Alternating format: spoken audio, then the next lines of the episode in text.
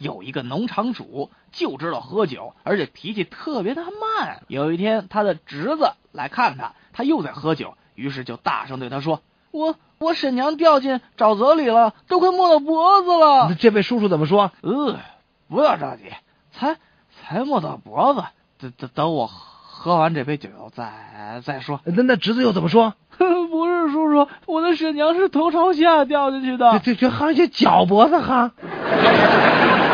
有两只老鼠在路上相遇了。这两只老鼠相遇之后，这老鼠甲说我听说你最近交了一男朋友，一定很帅吧？快拿相片给我看看。老鼠的男朋：“友，哎，于是那只老鼠拿出了一张蝙蝠的照片儿。嘿，蝙蝠哎，对啊，另外一只老鼠乙说那么丑啊，那可不，蝙蝠多难看啊！：“呃老鼠甲自豪地说，呃丑是丑了点儿，可人家是飞行员呢。 教堂里来了一个人找神父忏悔。呃神父，这老婆孩子好久没吃肉了，所以我偷了一只鸡。